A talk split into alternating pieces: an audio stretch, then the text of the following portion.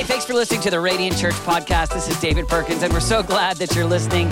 Hey, if you're a part of our family meeting online or in person, we would encourage you to get connected at Radiant Church K C across all social media platforms.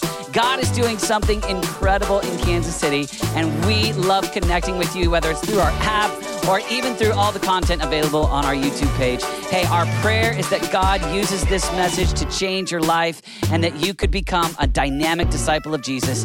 Thanks for listening. Enjoy this message. Good morning. Good morning. Like Pastor David said, my name is Nathan. It's always an honor to get to share the word um, every opportunity I get. And I just want to echo one thing that he spoke, was speaking about in regard to Bold Conference. And I, w- I remember as a young youth pastor attending a conference that he was leading and looking and leaning over to Rachel, who was my girlfriend at the time, and just saying, that is what my life is missing.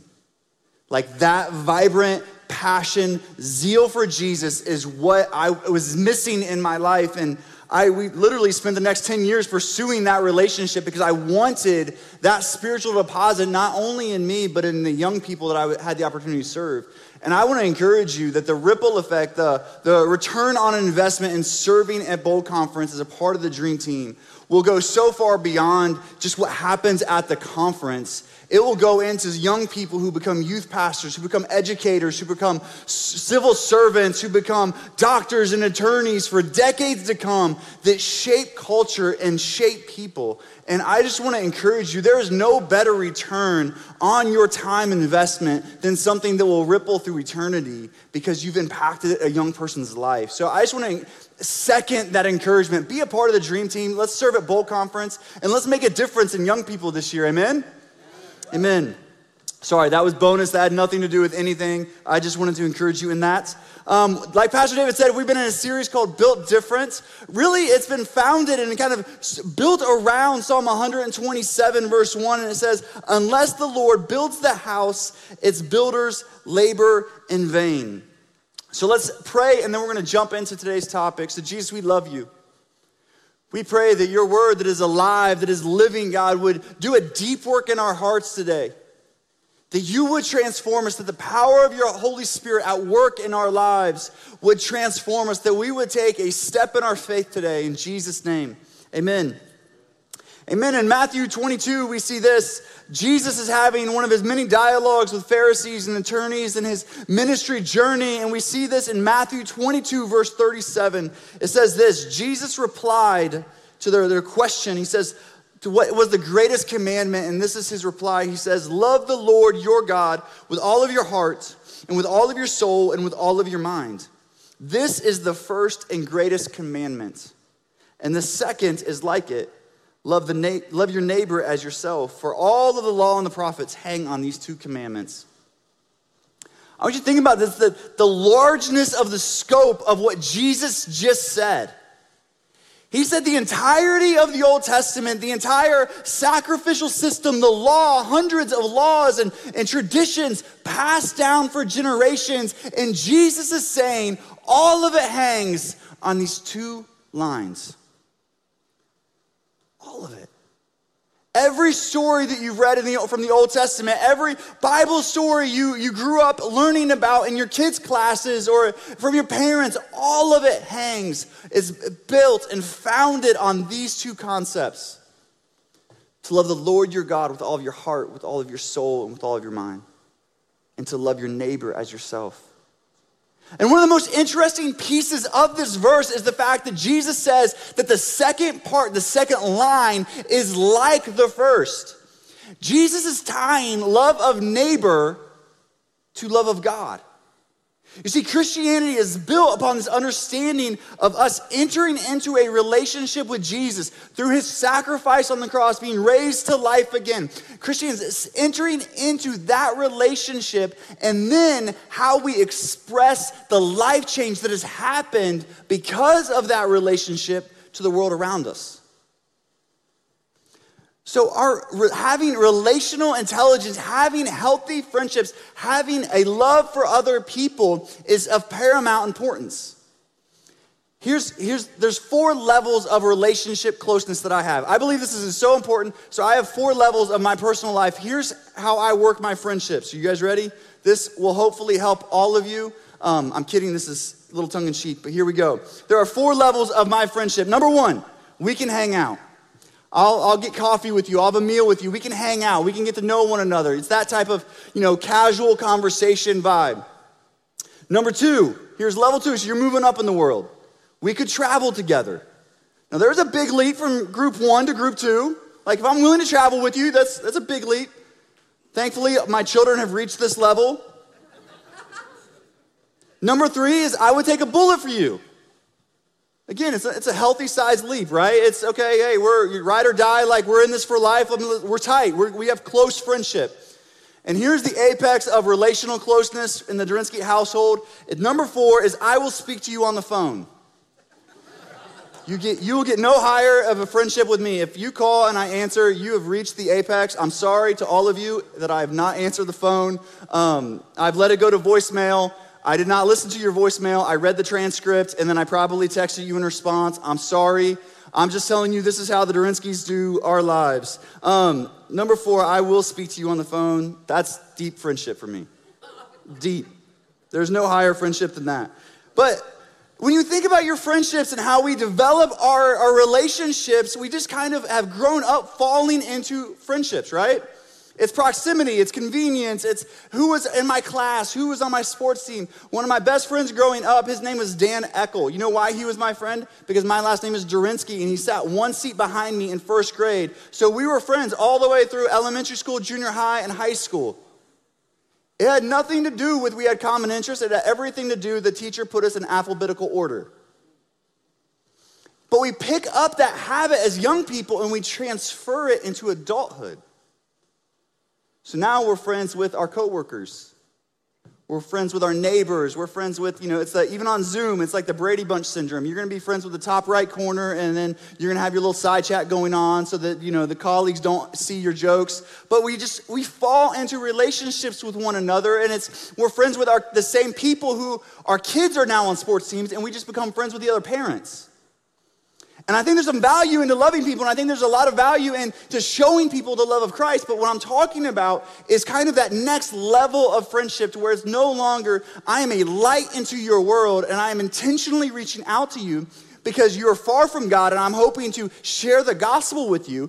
These are the people that I'm talking about today that are in relationship with you. Because that habit that we develop as a young person, as a kid, it's a terrible assumption, in my opinion, to make that the way things that have always been done is the best way for us to move forward. See, the question is, are we building our relationships with intentionality? Most of us are building relationships, but are we doing it intentionally? You see, first and foremost, the, the number one factor, and really this is where, like, if this isn't right, everything else will break down. First and foremost, your relationships will only be as strong as you are. See, the, everything is going to hang on that because hurt people hurt people. So if you have an emotional wound, if you have an unhealthy tendency, if you have emotional baggage that you're bringing into a new relationship, eventually you're going to mar that relationship, and it's going to begin to break down because you're unhealthy. Which is why, as a church, we're committed to helping you find freedom. Freedom is not always these big, larger than life, I was addicted to drugs and now I'm not. That's important, and that's great, and that's beautiful. But freedom is anything that's holding me back from fully pursuing Christ.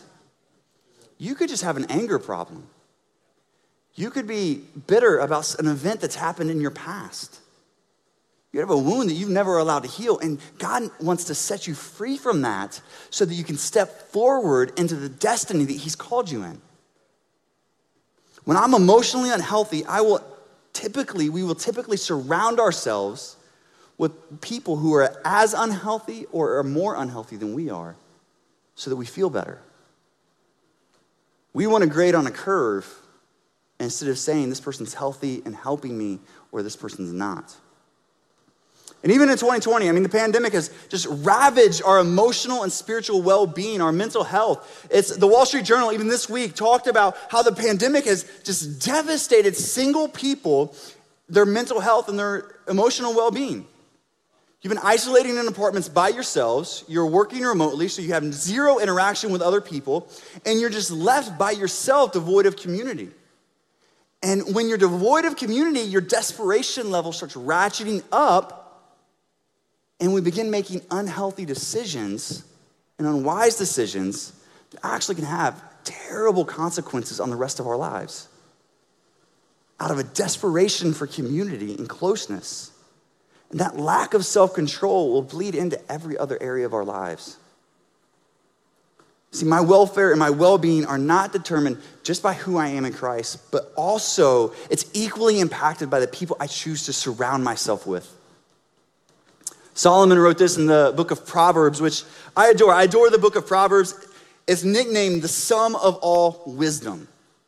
Like, you've got to be pretty self-confident that, like, that's your subtitle. You know what I mean? It's like Solomon, one of the wisest people who've ever walked the earth. He's wrote a book called The Sum of All Wisdom, otherwise known as Proverbs. And in chapter thirteen, verse twenty, he says, whoever walks with the wise becomes wise, but the companion of fools suffer harm. The companion of fools. That means you don't have to be a fool. You just have to be around them. There's a reason why there's that old saying that if you show me your friends, I'll show you your future, because it's true. So who's in your circle? Who are you friends with? Who are you in a relationship with? I don't have to actually be a fool myself. I just have to surround myself with them. And here's who I'm saying a fool is. I want to I want to clarify this a little bit. A fool is someone who just lacks wisdom in their decision making. It is not an education piece. It is not an intelligence piece. It is a Holy Spirit alive inside of them, discernment and making right choices throughout their life. That's wisdom. I know some of the wisest people I know are, some, are not the most educated people I know. And the flip side, I know some highly educated people who lack wisdom. Wise wisdom, surrounding yourself with people of wisdom, is surrounding yourself people with people who are helping you walk in integrity and purity and holiness, and your relationship with Christ is actually growing because of their proximity to you. Paul wrote it like this in First Corinthians fifteen. He says, do not be deceived. Bad company ruins good morals. There is no such thing as a neutral relationship. It's, it's impossible. You will never have a neutral relationship.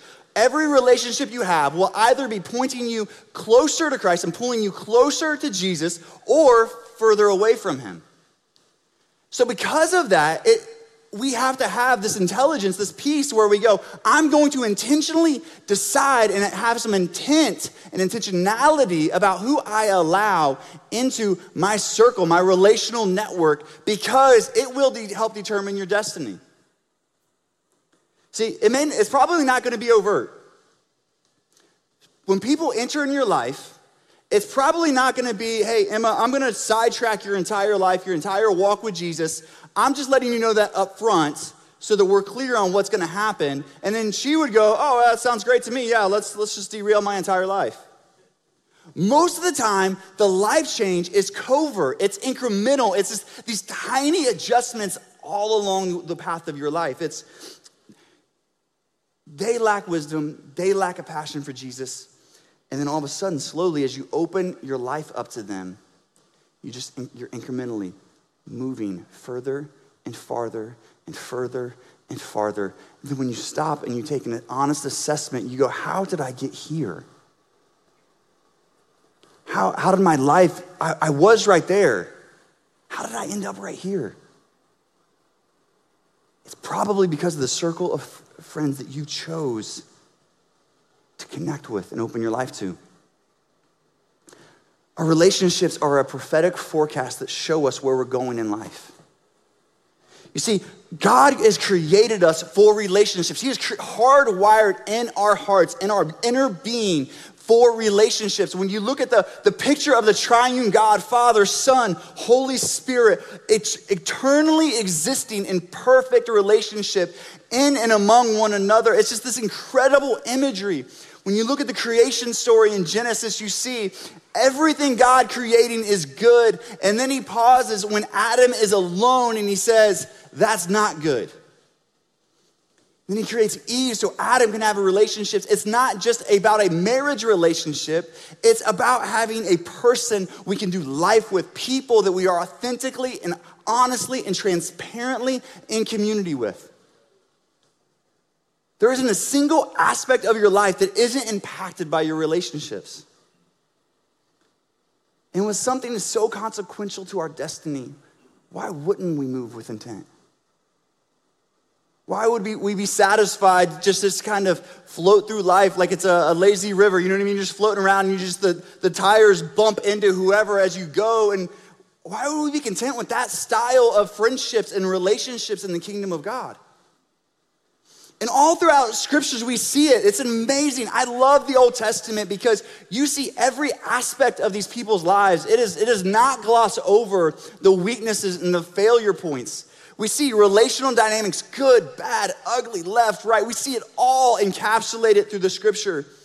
In the Old Testament, we see David and Jonathan, an incredible example of godly friendship. We see David and Absalom. We see this father-son relationship breaking down into unhealthy patterns. In the New Testament, you see Paul and Timothy. You see Paul, spiritual father, Timothy, spiritual son. He is writing these letters. I'm sending Timothy to you because there's no one else like him to me. You see Paul and Barnabas starting out as, as friends, as co-workers, as laborers, and all of a sudden there's a split, there's a division over another person, over John Mark, and it's like they're going their separate ways. We see all of these different dynamics relationally throughout the Bible, and as we learn to manage our relationships with intelligence and intentionality, I believe we'll be better Christ followers for it. And I think one of the things we have to move toward is not being satisfied with relationships that are just okay or relationships that are just not bad, as if not bad is the standard of a healthy relationship. It's, hey, oh, you know, it's not it's not toxic, so it's okay. Really? Like that, is that the standard for God's best in your life, not toxic? I believe God wants us to surround ourselves with people who are helping us follow Jesus with all of our heart, with all of our soul, and with all of our mind. So if your circle isn't reflective of that, then it's time to take an assessment and, wait a minute, what, what do we need to do? In Jim Collins' book, From Good to Great, which is it's an awesome business book, but I think this principle applies to our relationships and, and every aspect. He says this, it's, It's not enough just to have the right people on the bus, but we need the right people in the right seats on the bus. See, we have to steward our relationships so well so that the people are sitting where we need them to sit, not just where they want to sit. People will want to sit in a seat in your life. The question is, is that the right seat for them to sit in?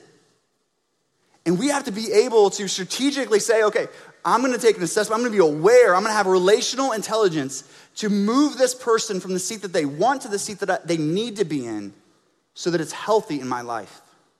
True relational intelligence is the ability to identify and align our relationships to our God-given purposes. It's not about being selfish relation, relationally. It's not about being one-sided, but it's stewarding your relationships well so that you can fulfill the call of God on your life. At the end of our lives, when we stand in front of Jesus, it's not going to be, hey, you did good, this person, it's not gonna be any, about anybody else. It's gonna be, well done, good and faithful servant. It's individualized. And just because someone is, everyone is equally important and valuable to God does not mean they add equal value to your life. I'm gonna give you two brief examples. One is gonna be from the Old Testament on what I think is a, is a negative example of what not to do, and then I'm gonna show you a great example from the New Testament. So in First Kings chapter eleven, we see a transitional point in the nation of Israel. We see the first king is of Israel, Saul. The second king is David. The third king is Solomon. David has transitioned to Solomon. And right now in First Kings chapter eleven and verse and chapter twelve, we see the kingdom transitioning now to Solomon's son, Rehoboam. And it's this story I want you to look at. In verse one, Rehoboam went to Shechem, for all of Israel had come there to make him king. And what happens is the, the leaders, I'm going to paraphrase some of this for length, but the leaders came before him and said, hey, we're going to make you king, but over the course of your father Solomon's life, we have built the, the greatest kingdom in the history of the world up to this point. We have amassed great wealth in land as a nation, so we want to take it easy. We want to we want to rest from our labors. We've been working diligently. We've been serving faithfully. It's time for us to ha- take a break. So Rehoboam's choice is, how is he going to respond in this moment? So in First Kings twelve, verse five, he said to them, go away for three days and then come again to me. So the people went away, and then the king Rehoboam took counsel with the old men who had stood before Solomon his father while he was yet alive, saying, how do you advise me to answer the people? And they said to him, if you will be a servant to this people today and serve them and speak good words to them when you answer them, then they will be your servants forever. So he brings in the people who had served with Solomon. And then watch what he does as we keep going in the story in verse eight. First Kings twelve, verse eight. But he abandoned the counsel that the old men gave him and took counsel with the young men who he had grown up with him and stood before him. This is a mistake that I believe all of us can fall into. Just because a relationship was healthy in one season of your life does not mean that relationship will propel you into your next season of life. With one decision, we see the entire trajectory of the kingdom change. Rehoboam, the kingdom splits, and for almost four hundred years, it is no longer one nation of Israel. It is the kingdom of Judah and the kingdom of Israel. They are divided for almost four hundred years because of this one decision about who he was going to allow into his circle. four hundred years. The kingdom didn't rejoin until five forty-six B C. I mean, this is a, it all, and it all comes back to one decision. Who will I allow into my life? Rehoboam's character was not in question. Like, think about that for a moment. When you read through the Old Testament, when you read through First and Second Samuel, First and Second Kings, First and Second Chronicles, and it's telling the narrative story of the kings of Israel and Judah, the Bible will tell you very quickly who lacked morality and who did not. He, Rehoboam is not listed with Ahab. He's not listed with Jezebel. He's not listed with any of the kings who were wicked and caused the nation to sin. His folly was his circle. It wasn't his character.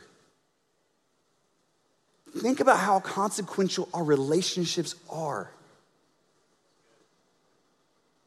You can be set up and destined for greatness, but your circle can derail it in a moment.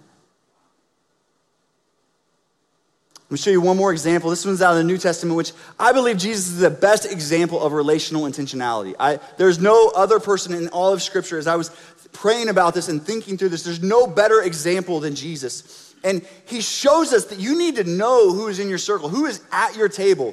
In Matthew twenty-six twenty, we see it's the end of Jesus' ministry career. It's the Last Supper. It's this moment in his life, very, very larger than life moment as we look back on Scripture. And he's sitting around the table. They're, they're breaking bread. They're doing communion. They're instituting the Lord's Supper. And he says, he looks at his disciples and says, one of you is going to betray me. And what's amazing is that they all start going, ooh. All of them are going, is it me?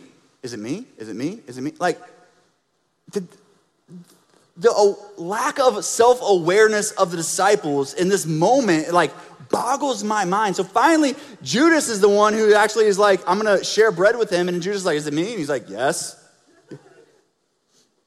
Like, you didn't, you didn't know that? You know, it's this moment where Jesus is saying that he has this incredible insight into his circle and who's there. It's so intentional because not every person in your life is going to be perfect. In fact, none of them are. It's not about them being perfect. It's about us knowing who they are and making sure they're in the right place. Matthew fifteen is the story when Jesus talks about the um, knowing people by their fruit. It's not that inherently one is good and one is bad. It's like, again, we want to like have this like scaled where this is terribly bad and this is clearly good, where there's so much of your relational network is going to be navigating gray areas, and you're going to have to lean into the Holy Spirit, pray and say, okay, how is this person actually affecting my life? When Jesus says you're going to know them by your fruit, by their fruit, it's saying, if I'm allergic to oranges, I need to be able to look at two trees and go, that is an apple tree and is healthy for me. That is an orange tree and that is unhealthy for me. It's not that this is bad and that's good. One will make me sick and the other won't.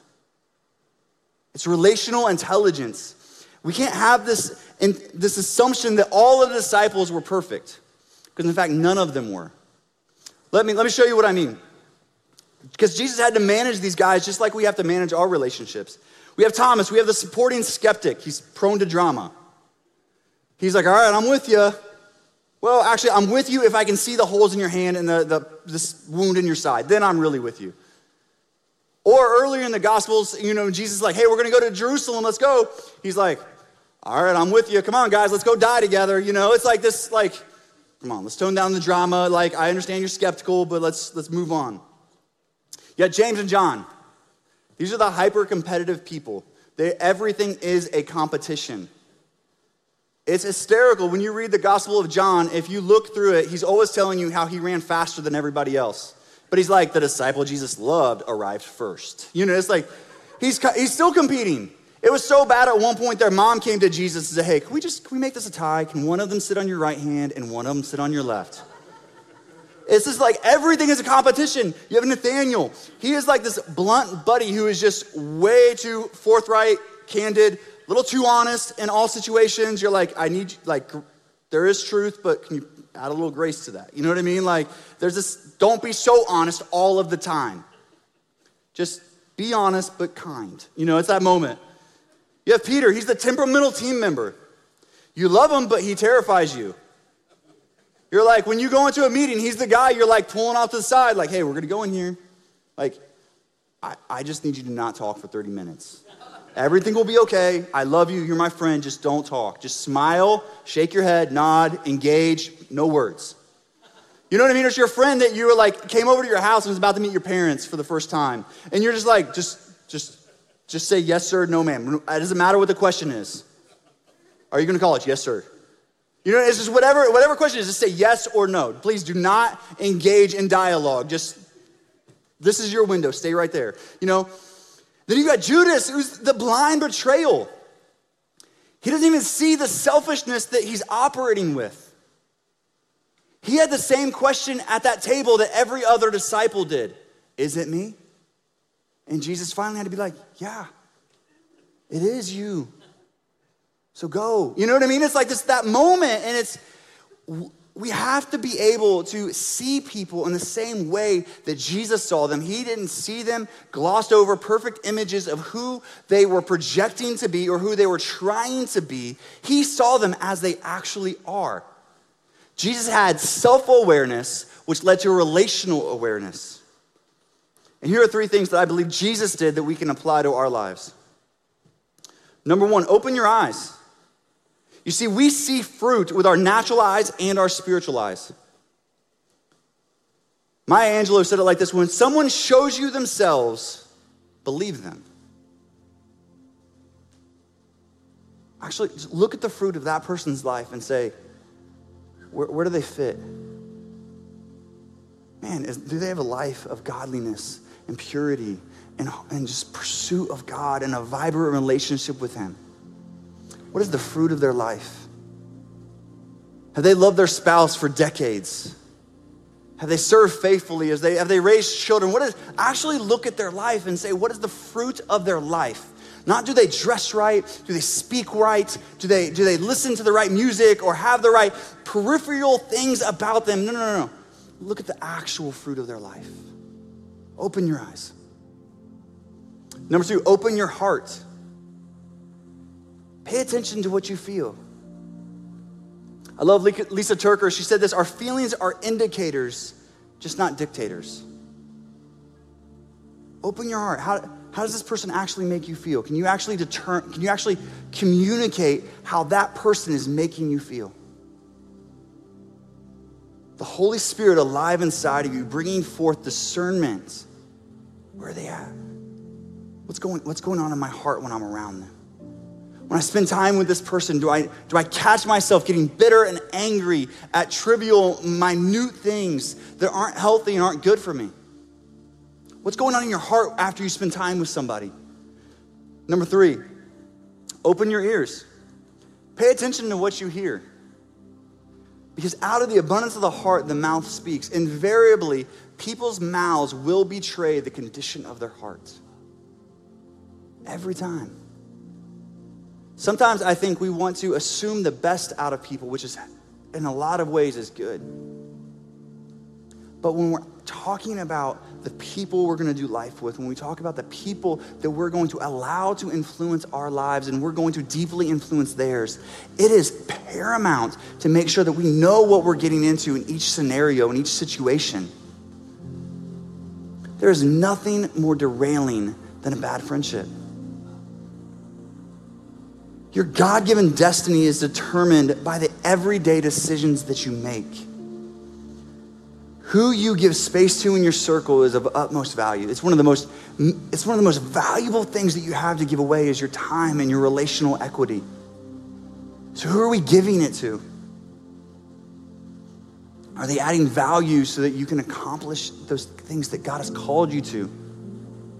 Or are they subtra- subtracting, and every time you're around them, you just walk away going, man, I feel tired, I feel drained. How much, how much space in your circle are you giving them?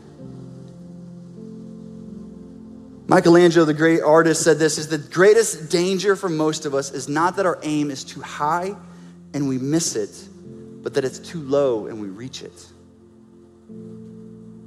My hope is today that we won't be people who settle for relationships, but we develop relationships intentionally to help us walk with Jesus. That we look and say, that we're humble enough to go, what am I missing in my life? What aspects, where do I, where do I need to grow? And develop relationships that bolster those areas of your life intentionally. One of the greatest decisions I ever made is uh, I had just gotten married, I was twenty-five years old, and I sat across a a table from someone eating, uh, drinking coffee and eating pumpkin pie. And just, I just asked this person who had been married for forty years at the time. And I just asked them questions about how do you, how, how do you be a great husband?